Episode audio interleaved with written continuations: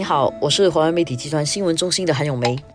我是新闻中心的何希薇。今天我们继续谈冠病。这两天我们开始要加强那个冠病的一些管制。其实最大的原因就是防止进一步传播。所以呢，政府推出了比较严厉的措施。如果雇主没有想方设法让员工在家办公，还要他们每天要去公司上班的话呢，雇主可能会被惩罚。为什么会需要有比较强硬的这样的一些做法？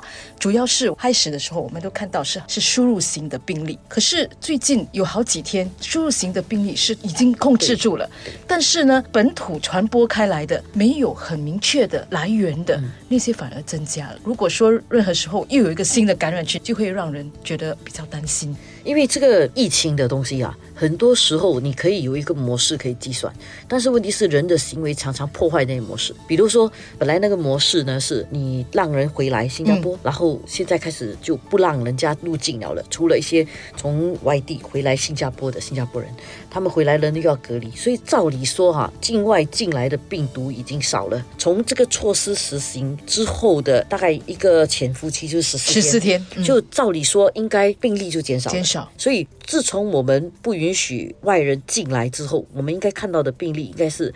会增加一下子，嗯，然后之后就应该减少。但是看起来外国传进来的是减少了，但是本地的却增加了。就换句话说，本地有一些没有很干净的一些缺口，所以使到那个病毒可以传给一些人。这个情况底下怎么办呢？真的就是要阻止这个病毒。我看过一个图画，它其实是好像你放了啊十根火柴，嗯，如果你点第一根呢，它十根全部都会烧的。但是如果点第一根，它烧烧烧，第四根、第五根倒了，然后就断了，然后后面的火柴是不会烧的。所以如果你隔离自己，如果你是那个第五根火柴，你自己隔离起来，你不要去被病毒传染的话，不止保护了你自己，也保护了第六、第七、第八、第九、第十个人。所以隔离是非常非常非常重要的。而这个情况呢，现在是看起来大家还可能对隔离的概念没有很吃透，还是会觉得说，哎，只要我遵守政府讲的，我们不超过十个人在一起，或者呃，我只要出去吃饭的时候我隔一个空位，好像就安全了。但是实际上，病毒是不根据政府的条例不来侵犯你的。所以在工作做场所一样。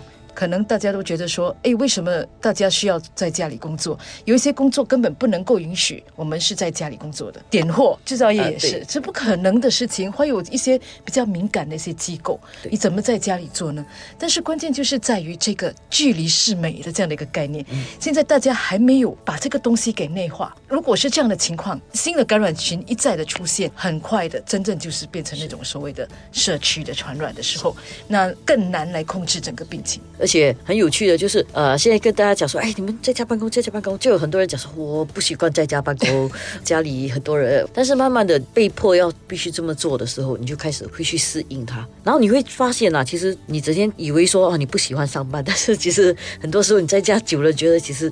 到办公室上班是不错的，但是在这个时候，拜托就尽量不要，因为我们如果不挨过这段时间，至少是一个十四天，两个十四天，就二十八天以后，你没有让那个社区感染源断的话，哦，这个东西会像星星之火，就会蔓延开的。所以我们可以理解说，政府为什么要在这个方面加强管制，对，呃，甚至是说要改那个法律来做这件事情啦。当然，我们也知道，让大家都待在家里，有很多的行业对经济活动就受影响了，是餐馆啦、酒店啦、旅游业啦，各方面都受影响的。那怎么办呢？政府又出台了。一些新的措施，比较临时的一个援助的一个措施，基本上就是，如果说我们是一对新人，我们需要去结婚，可是因为这个期间谁要来你的婚礼，大家就想，哦，好，那我就跟酒店说，我就取消取消。但是酒店一定是不肯的嘛。